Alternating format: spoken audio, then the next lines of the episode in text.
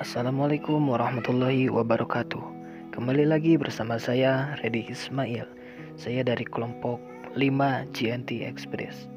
Di sini saya akan mereview materi dalam acara Sharing Season with Mentor dengan pemateri Kak Muhammad Farid Nasution dan Kak Nabila Khairunisa dengan beberapa judul. Yang pertama ada Etika dan Budaya Kampus yaitu pandangan mengenai suatu nilai dan norma moral yang melahirkan tata krama dan dijadikan sebagai pedoman hidup.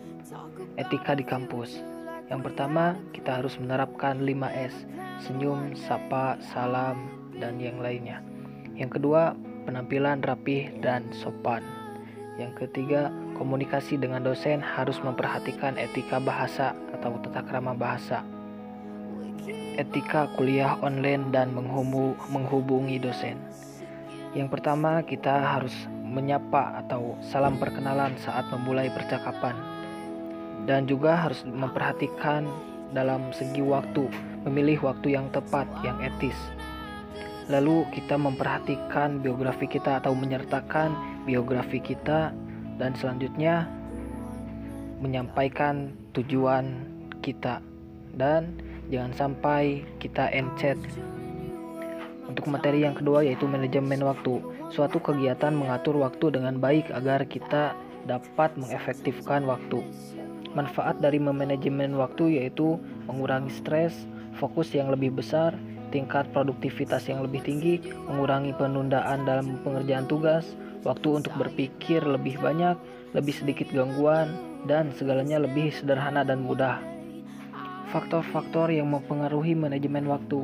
Yang pertama target, yang kedua prioritas kerja, lalu menunda kerja, dan pendelegasian tugas. Tips manajemen waktu bagi mahasiswa. Satu, tetapkan tujuan dengan benar. Dua, prioritaskan dengan bijak. Tiga, tetapkan batas waktu untuk menyelesaikan tugas. Yang keempat, istirahat di antara tugas-tugas. Yang kelima, atur diri. Yang keenam, hapus tugas atau kegiatan yang tidak penting. Yang ketujuh, rencanakan ke depan. Materi yang ketiga yaitu program mahasiswa wirausaha merupakan tangan dari PKMI yang diadakan oleh Kemendikbud. Adapun tujuan dari PMW tersebut yaitu satu membangun soft skill atau karakter mahasiswa wirausaha, yang kedua menumbuh kembangkan wirausaha yang kreatif dan inovatif yang menciptakan lapangan pekerjaan, yang ketiga, mendukung pertumbuhan, perkembangan atau terbentuknya kelembagaan pengelola PKMI dan terciptanya lapangan pekerjaan baru. Tips and trick dalam memulai PMW. Yang pertama, luruskan niat. Yang kedua, pilih anggota yang tepat. Yang ketiga, pastikan kesamaan visi misi antara anggota. Yang keempat, buat usaha biasa menjadi unik. Yang kelima, produk harus potensial. Yang keenam, proposal yang kamu harus sesuai pedoman.